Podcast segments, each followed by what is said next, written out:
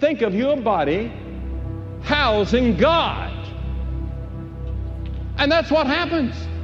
Your body becomes the temple where God dwells by His Holy Spirit. That's the reason we should never take anything unclean into our bodies. That's the reason we should discipline our bodies. That's the reason we should watch our bodies, because it's the temple of the Holy Spirit. God loves your body.